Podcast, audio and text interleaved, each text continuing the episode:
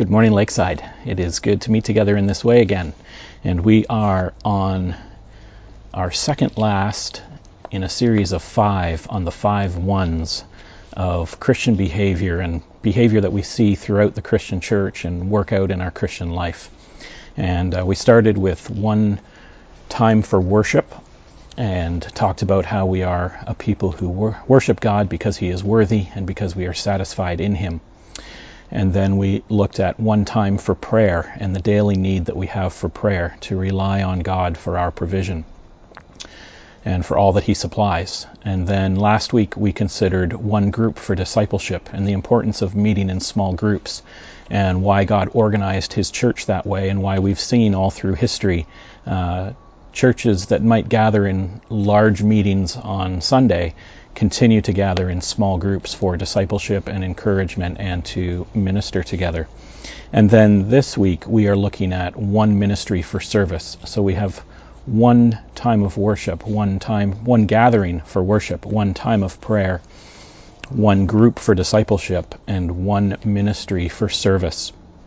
And again, as we consider the church and we consider the Christian life uh, down through history for the last 2,000 years, everywhere you've found Christians gathering together and living out the Christian life, you've found them serving the church, each other, serving their community, even serving their enemies, uh, as well as those that are in need. And so we see this clearly in the New Testament, just like we did with other behaviors that we've talked about. Uh, in Acts chapter 6, you have the seven helpers who are assigned to aid in the benevolence of the early church. In Acts chapter 9, you have Tabitha. Jesus' half brother James exhorts the church, especially in his letter, but so does John in his epistles, and Peter and Paul in theirs. It's frequently addressed in the early church that there is really um, so often it's addressed that there's really no effort really required to acknowledge that Christians are meant to serve. They're meant to serve each other and meant to serve the world. But how is Christian service uniquely Christian and what sets it apart? What motivates Christian service? How do we do it? Why are we doing it? What's the purpose of it? These are really the questions that we need answered as we consider uh, in our Christian life the importance of serving uh, in the body of Christ. I'm just going to open up in a word of prayer and then we're going to look into this topic from God's Word. Father God, we thank you for your word. We thank you for these common spiritual disciplines and practices that you've given your church. The fact that we do gather, we do pray, the fact that we do disciple one another, that we serve, and as we'll see next week, that we do share the gospel. And so, Lord, I pray that as we just consider and, and um, contemplate these common Christian practices, that you would uh, show us in your word uh, where they come from and how they are for your glory and for our joy. I pray this in Jesus' name. Amen. One of the things I want to do before we get to Christian service and why we do it and what it's for, I want to talk about what Christian service is not, or, or what Christian work is not, or any of the five ones are not for that matter. Christian service and Christian works are not a means by which we earn our salvation or even earn extra love or extra favor from God. Christian works are not the means by which we are justified. And so, to see what Christian service is not, we need to understand very clearly the doctrine of justification. And then we can understand what Christian works are after seeing what they're not one of the questions that we have, or that we could ask anybody ourselves, or that we know is, Are you a Christian? And we might know a lot of people who would say, Yes, I am a Christian. The next question that we would ask is, How do you know you're a Christian? And this is where we can begin to stumble.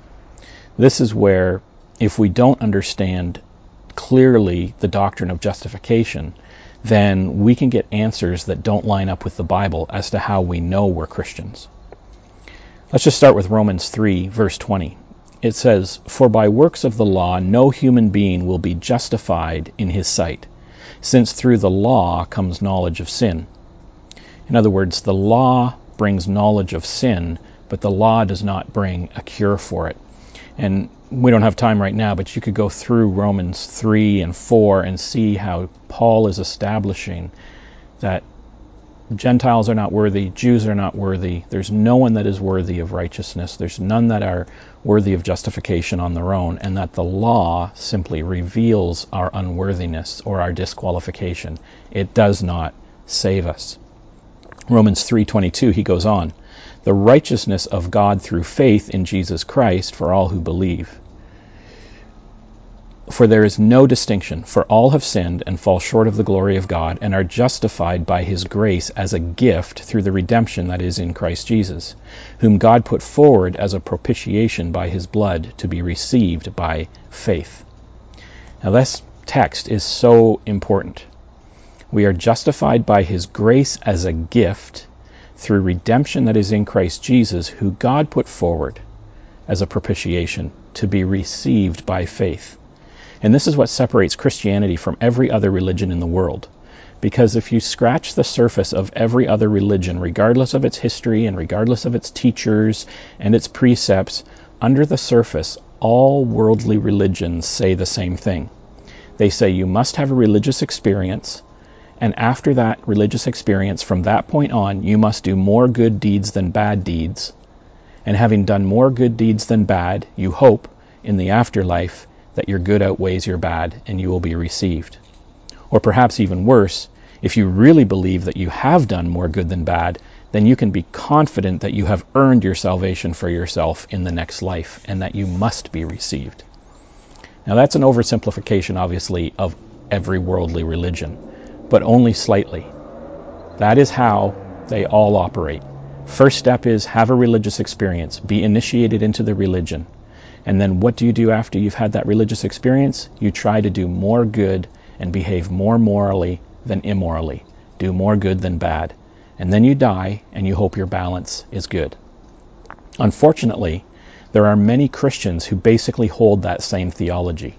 There are people that say, I am a Christian, I had an experience, I prayed a prayer, I responded at a youth retreat, I raised my hand in a church service, I walked to the stage at a crusade, I signed the card, I was put under the water and I came up again. I've done the whole deal to get on the inside of the religious experience. And then you ask, okay, how do you know you go to heaven when you die? And even Christians will sometimes answer, well, I'm a good person. I try to do more good things than bad things. I hope that at the judgment God will accept me. And unfortunately, even though some Christians don't say that outright, it's still how they live their lives. In other words, even though they can say that they understand that their salvation is by grace through faith, they are still working pragmatically and practically to earn something, or at least to make sure that their resume is good enough that God will accept it when they get to judgment. And what's missing in that approach to the Christian life is the doctrine of justification. What's missing in that is the centrality of the cross of Jesus Christ. What's missing is the reality of Christianity and what sets it apart from religion. It's the heart of Christianity. Christianity says righteousness, justification, right standing with God, salvation comes not by our works at all, but is received as a gift by faith in what Jesus has done for us.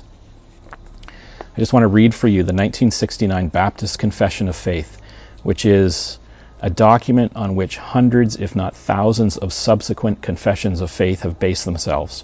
Even though it was written over 400 years ago, it reads this way Those whom God effectually calls, he also freely justifies, not by infusing righteousness into them, but by pardoning their sins and by accounting and accepting their persons as righteous not for anything wrought in them or done by them, but for Christ's sake alone, not by imputing faith itself or giving faith itself, the act of believing, or any other evangelical obedience to them. In other words, counting it as credit that they had faith even, as their righteousness, but by imputing or counting Christ's act of obedience into the whole law, and passive obedience in his death for their whole and sole righteous by faith, which faith they have not of themselves. It is the gift of God.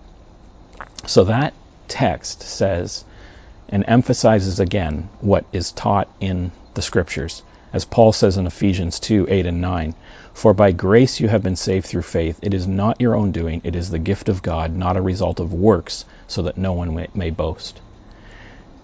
The 1689 Baptist Confession of Faith basically says, We are not righteous. We have not been made righteous. We have been pardoned and that even our faith that we have is not counted in our favor because even our faith is a gift of God which was given to us. Now, I wanted that spelled out right off the bat because not understanding justification, not understanding that we are saved, we are rescued, we are made righteous, we are counted as justified before God entirely entirely based on our trust in what Jesus has already done and not by our own works. If we don't understand that, then our understanding of Christian service, in fact, perhaps our understanding of all the five ones that we're talking about that Christians do, will be deeply flawed, even possibly heretical, because it will lead to the completely wrong motivation for worship, for prayer, for discipleship, for service, and even for evangelism, because we will think that we are somehow earning something by our service and by our works. And we're not. And so we start by establishing right off the bat that when we talk about Christian ministry and Christian service, we are not talking about anything that earns us favor with God or earns us our salvation. We are talking about something that is a response to what God has already done. There are lots of bad motivations for ministry that are tied up in a wrong way of thinking about it. Sometimes we can be motivated to do ministry in the church out of pride, and that can be both obvious and subtle you can have people perhaps who have a certain gift or a certain talent that they use in the church, and they think that their gift is more for them to express themselves as it is for others to um, be ministered to. You can have people who want to do ministry in the church for reasons of power, either to have power and have some sort of control over their own life or others around them, or the power to be served by others rather than to serve themselves. Or it could be even power or leverage over God that they're looking for. That they figure that if they serve in the church, then somehow God will owe them either favor in this life or will put God in our debt and require will be accepted in heaven because of everything we've done here. And these are subtle. You may not think that anyone thinks that way, but there are subconscious and unconscious reasons for which we serve that we have to examine in our heart. Sometimes we serve, and it would be a wrong motivation to serve out of guilt, that we have to serve God as penance or as restitution for our past and present sins. The idea that, you know, somehow God wants us to work off our debt and not believing that Christ has already paid it fully and trusting in Christ's work. Another bad motivation, in addition to pride and power and guilt, would be self righteousness. The feeling that we earn favor or love from God by our works, that we are somehow made more holy because we do holy things, that our service keeps us in God's good books, or makes our place in heaven a little bit more sure because we're just that much better as Christians. Or, in its worst form, similar to the power um, motivation, that our service to the church or our service to God's kingdom somehow puts God in our debt. And so our righteousness puts him in a place where he must accept us, that God owes us blessing. And if we're serving out of any of these wrong motives, then we are serving only in our own power and in the limitation of our flesh and for the wrong goal. And that kind of service ultimately wears us out and accomplishes less than our effort. So today, what I want to do, knowing what Christian works are, and, and ministry in the church is not. It's not our justification, it's not our salvation, it's not our righteousness. And considering some of those p- bad motives for Christian service, that we, we don't do it out of pride to show off our talent, we don't do it so that other people serve us, we don't do it to have power in the church, we don't do it to uh, um, build up our self righteousness and our holiness. We don't do it out of guilt, feeling like we have to because we owe it to God or we have to pay off some debt. There are reasons why we do serve in the church and why one ministry for service or one characteristic of the church has always been that we serve. We serve the church, we serve our community, we serve those in need, we even serve our enemies. Why do we do this? And I'm going to look at three things. We do it out of the image bearing of Christ, which is our motivation to serve. We do it in the spirit of Christ, which is how we serve. And we do it for the gospel of Christ, which is why we serve. So, first of all, let's look at this. We are motivated as Christians to serve by Im- being image bearers of Christ. Jesus Christ is the image of what we are becoming. We don't serve in order to become like Christ. Rather, we serve as a natural outcome of the Holy Spirit having already started our transformation to be like Christ. And we are becoming like Christ, and therefore we serve like Christ. So let's look at that idea. First of all, we understand as believers, as Christians who have put our trust in Jesus Christ, we've received the Holy Spirit, that we are now in a process of becoming Christ like. It's a long, slow process, and it won't be perfected until the end.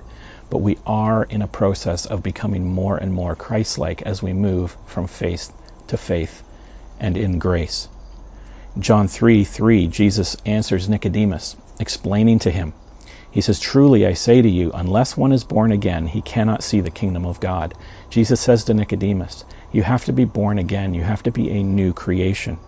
1 Corinthians 5:17 says, "Therefore if anyone is in Christ, he's a new creation. The old has passed away; behold, the new has come."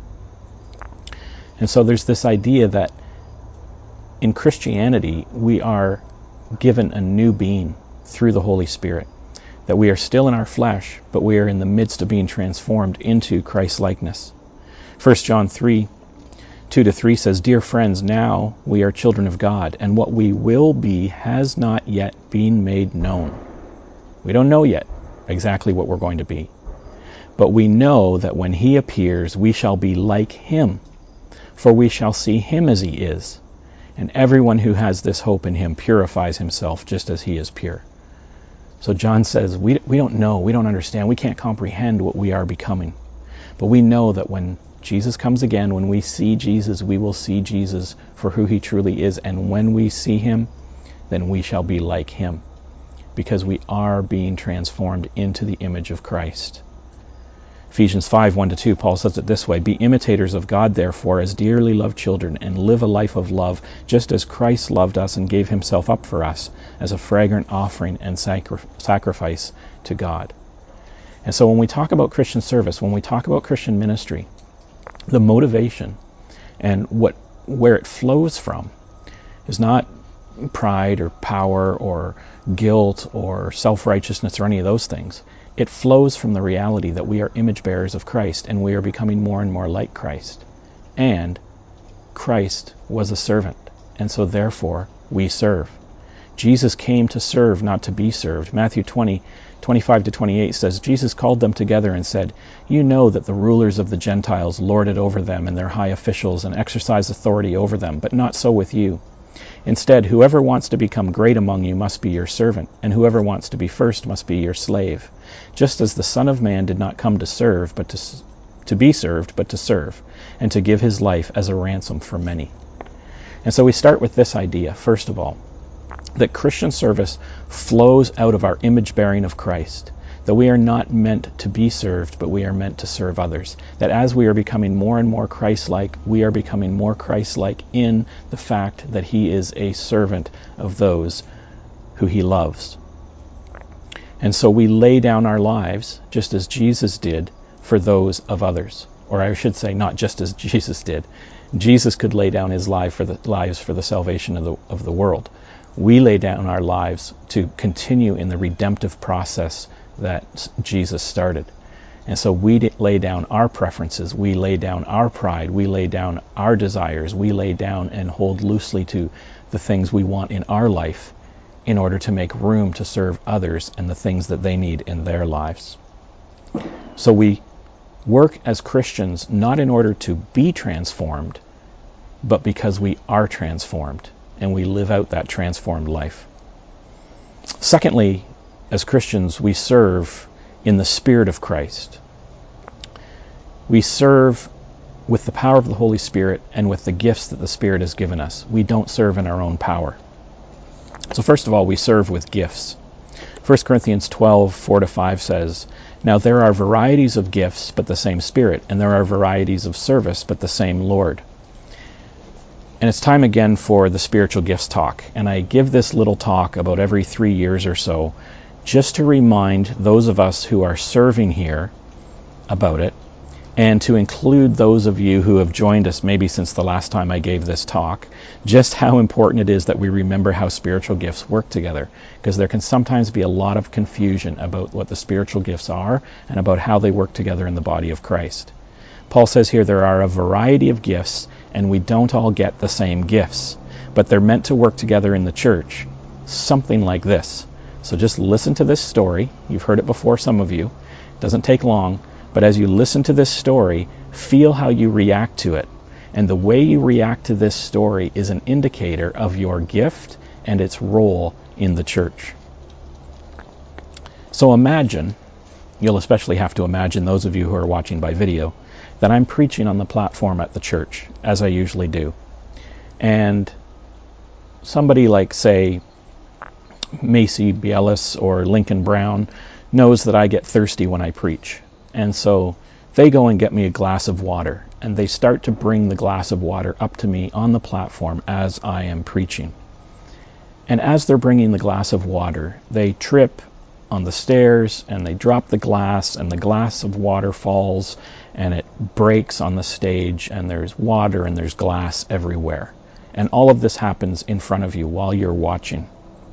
Now, the way you would respond to this situation, this need within the church, sheds some light on your gifts and helps explain your role in a specific situation in the church.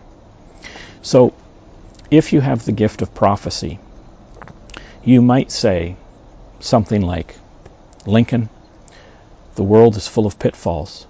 Be careful how you walk, lest you are led astray from the right path, and there are consequences for that. Now, you probably wouldn't say that to Lincoln, but you see my point. My point is, is that you would take the situation and you would turn it into a teaching moment because you have that gift of prophecy, you have that gift of truth telling, and you want to make sure that the truth comes through clearly in the circumstances of people's lives. But maybe you have the gift of mercy rather than prophecy, and you say, Oh, Macy, I know exactly how you feel. I do that all the time. Don't listen to that prophecy guy. Just come give me a big hug. It's not a problem you know, I, I, I, I'm sensitive to what's happened to you and how you're feeling because you have the gift of mercy. That's how you would react. Or perhaps you have the gift of service. And so when you see this happen, your first thought would immediately be, Where's the mop? I can clean this up right now before someone steps on the glass. We can get a dustpan and get this taken care of. And you would react that way, not thinking so much about the teaching or the truth of the situation, not so much about caring for the person that's in the situation first, but just how do I serve? How do I, how do I get this cleaned up? Because you have the gift of service. Or maybe you're looking at this situation and you have the gift of leadership, and so you're thinking, well, we need a system in place to make sure this doesn't happen again. We need to use plastic bottles, and the worship team leader will make sure that there's one plastic bottle for each person on stage each Sunday, and we'll label the bottles uh, with a sharpie so they don't get mixed up, and everybody has their own bottles, and this won't happen again. That's a great example of leadership in action and how the gift of leadership works. Or maybe you have the gift of teaching. You say, Macy, when you carry the water, make sure there's no condensation on the glass. Make sure it's not slippery. Hold on to it with both hands and always watch where you're walking. And so you want to teach into the situation because you have the gift of teaching. Or maybe you have the gift of generosity and giving. And so when something like that happens, if there's an accident, something breaks, you see a need, your first thought is, how much is it going to cost to get some unbreakable clear cups? We're just going to buy 100 cups. They're made out of plastic. We don't have any more glass. I'll take care of it. I'll write a check today. The point of that story is everybody looks at the same event and sees it through their own motivational gift perspective. It's not what's right or wrong. It's not that there's a right way and a wrong way to respond to the situation. It's how the whole body together, as a whole church, sees things taking place in their midst responds to those events. And of course, there are other gifts and other events that are all active and involved all the time in our church life. As people are in hospital, as people have financial need, as people uh, need comfort, as people need counseling, as um, certain situations happen in people's lives, as children grow up, as they go away to college, as um, anything happens in our life, Christians in the church see that event through their gifting, and then they are called to serve out of that gifting because it's been given by God to serve the church. We must be understanding with each other that not everyone sees the needs of the church exactly the same, nor is equipped to respond to the hardest and deepest needs in exactly the same way. For most situations of encouragement or mercy, or teaching or prophecy, we can all do it most of the time. If there is some teaching that's needed or some comfort that's required, we all have it in us as we become image bearers of Christ to provide that. But at the most extreme levels, you want the people who have that gift involved. When there is extreme need for teaching, when there is extreme need for counsel, when there is an extreme need for mercy or for compassion, then you want the person who is greatest at that gift in that situation. So, in the church, as you consider how you serve and where you serve, you can consider the gifts that are outlined in Romans and in Corinthians and all those places that the spiritual gifts are mentioned. And you can also just remember this little story. And you can think, how did I respond to that story? What is it that God has given me to decide how to respond and how to act within the body of Christ? And if you see a need in the church at the same time, if water is spilled and needs to be mopped up, then mop it up. Don't say, well, I don't have the gift of service, and so I'll wait for the person with the gift of service to do it. As I said, all of us have some level of all the gifts. There are just some gifts that we have more zeal for and more passion for, and God has given us more competency in.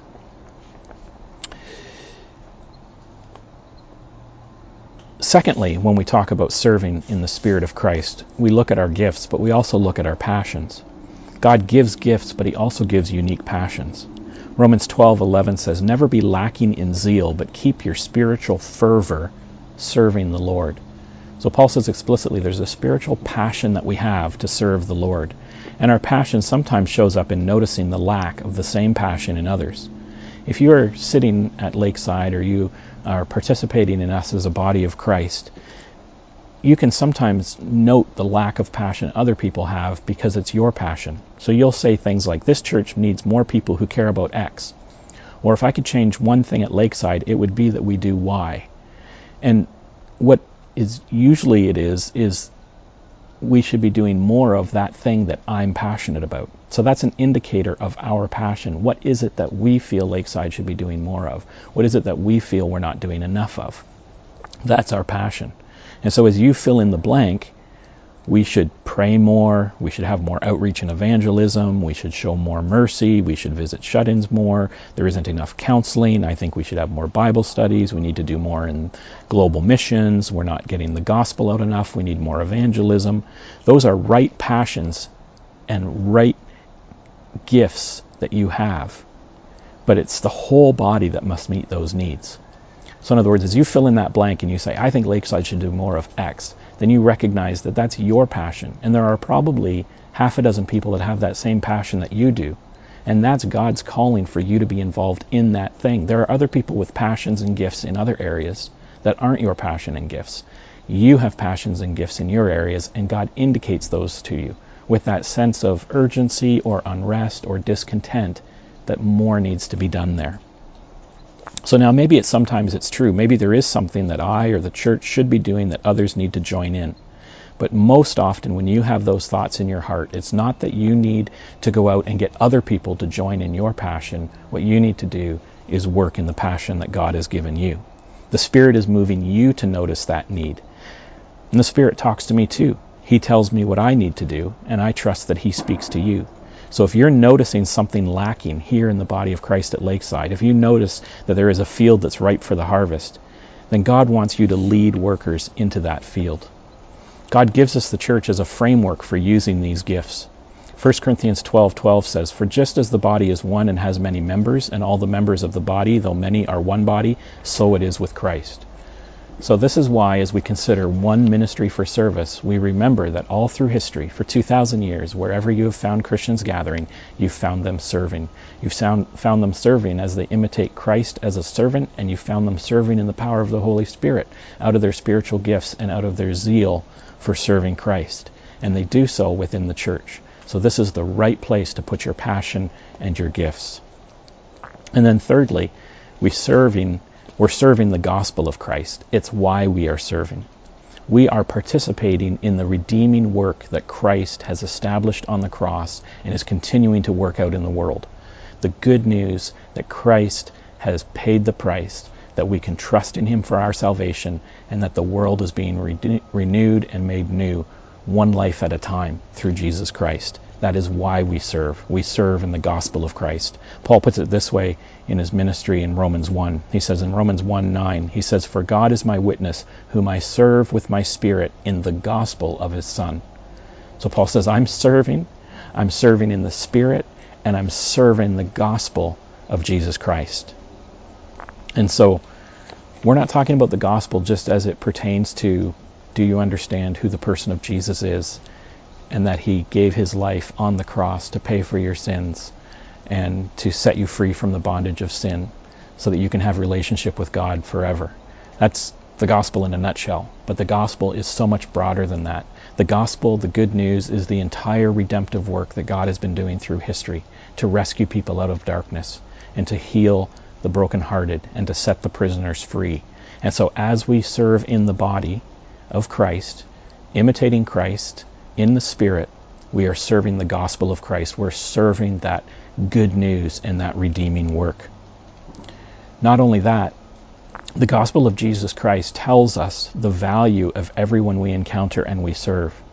When we think of Christ on the cross and his sacrifice for us, then it tells us how valuable everyone is and how much they are worthy of our service.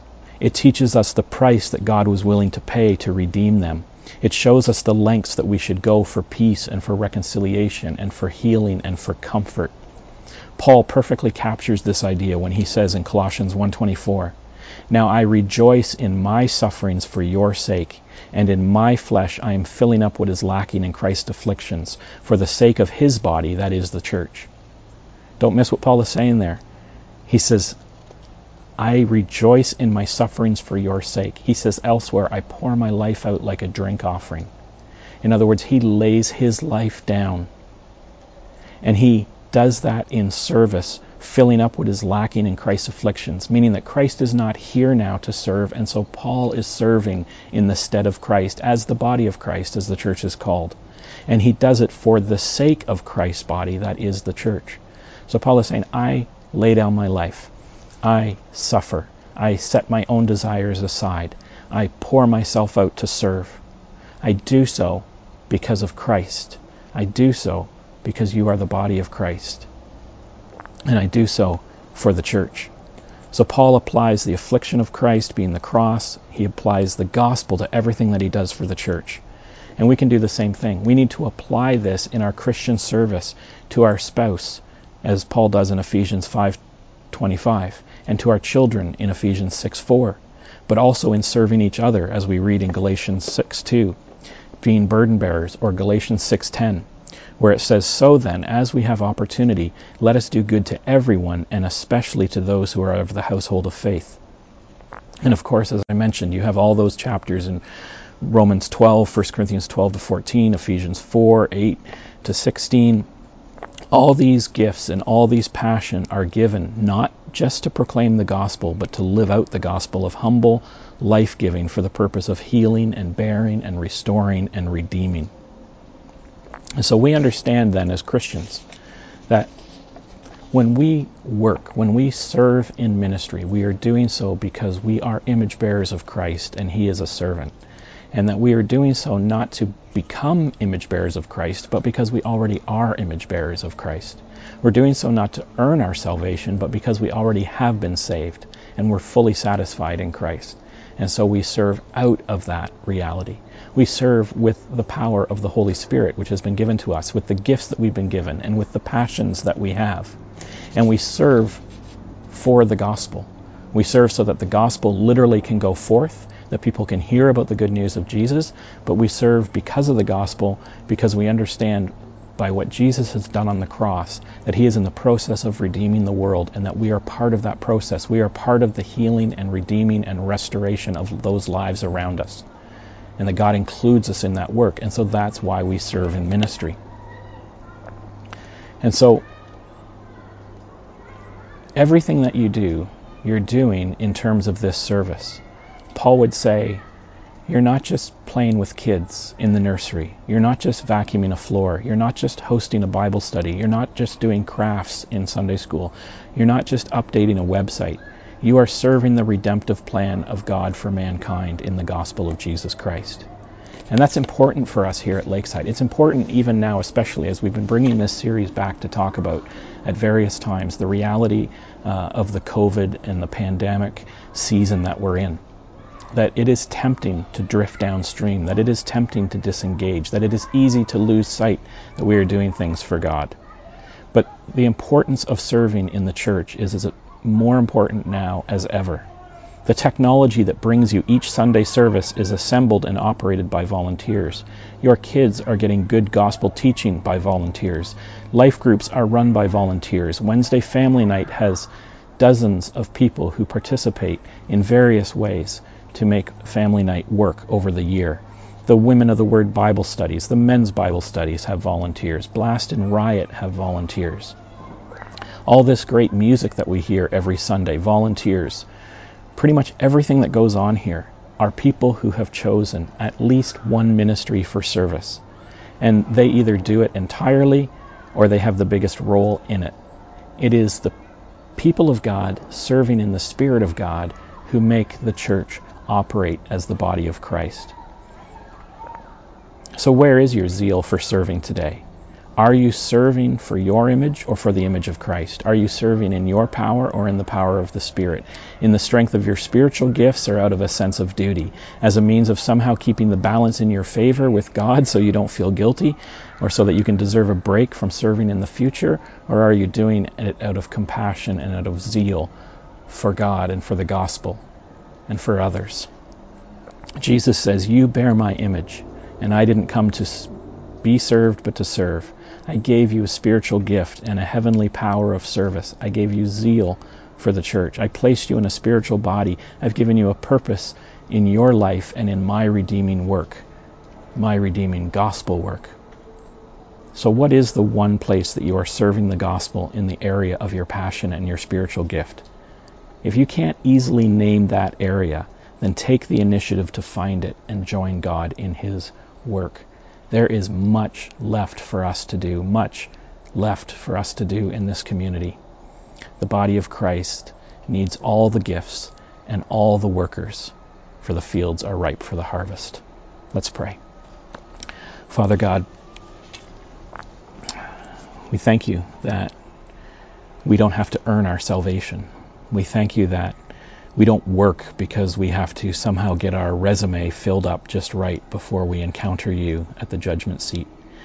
We thank you that we can work out of the joy and satisfaction that Christ has already done all the salvation work for us, that we are redeemed and counted justified, that we are counted as righteous because of what he has done. And so now, Lord, we pray that you would show us how you would have us serve in your church and serve the body to be participants in the gospel even as we are becoming image bearers of your Son. I ask these things in Jesus' name. Amen.